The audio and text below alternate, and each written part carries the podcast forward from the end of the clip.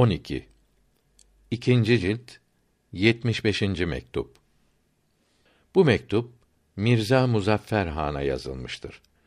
Dostlara verilen sıkıntıların ve belaların günahlara kefaret olduğu ve yalvararak af ve afiyet istemek lazım olduğu bildirilmektedir. Allahü Teala size layık olmayan şeylerden selamet versin.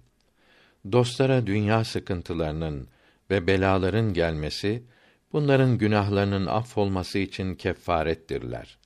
Yalvararak, ağlayarak ve sığınarak kırık kalb ile Allahü Teala'dan af ve afiyet dilemelidir.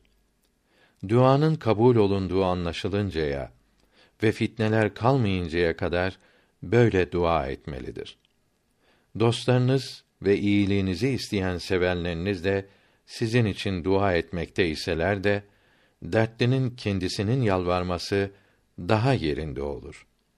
İlaç almak ve perhiz yapmak hastaya lazımdır.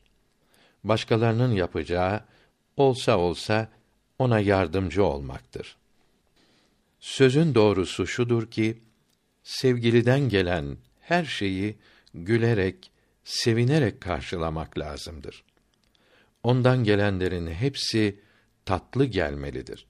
Sevgilinin sert davranması, aşağılaması, ikram, ihsan ve yükseltmek gibi olmalıdır. Hatta kendi nefsinin böyle isteklerinden daha tatlı olmalıdır. Seven böyle olmazsa sevgisi tam olmaz. Hatta seviyorum demesi yalancılık olur.